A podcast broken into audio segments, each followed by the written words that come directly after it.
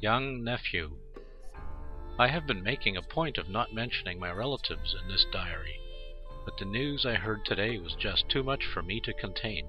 Thus I'm giving in and writing it down here. My nephew Rigden Norwell is ten years old, and, as I recall, quite a frugal person. I have been giving him a little pocket money each month, and he always holds onto it tightly. When his peers are buying snacks or soft drinks, he chooses to be a bystander.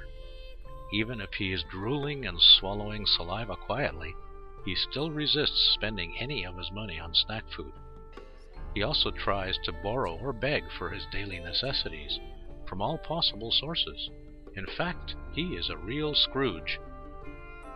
Yet today I was told by my brother that my nephew had offered all his money he had, so painstakingly saved over a long period, 600 yuan in total, to the life-saving activities of Khenpo Tsultrim Lodro, keeping not a single penny for himself.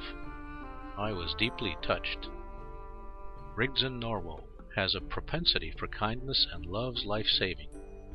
Once he was struck by a tractor with considerable injury.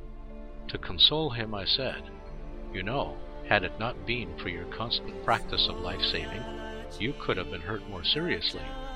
He agreed and said, I thought so too. I'm very grateful for the blessings of the three jewels. Although he has deprived himself of the pleasure of savoring snacks, his gains are immeasurable. Many of his young peers, having already been conditioned to worldly perverted ways, do not hesitate to harm other beings for self-interest.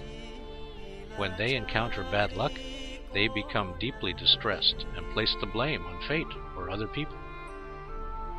My nephew's otherwise sensible conduct must be credited to the blessings of the Masters and the Three Jewels.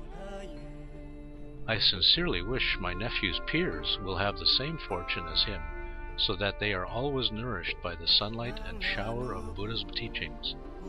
May they be spared from the violent storms of earthly existence, and may they not tread the fatal footsteps of their predecessors.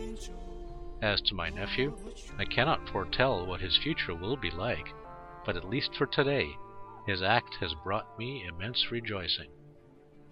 8th of May, Year of Renwu, June 18th, 2002.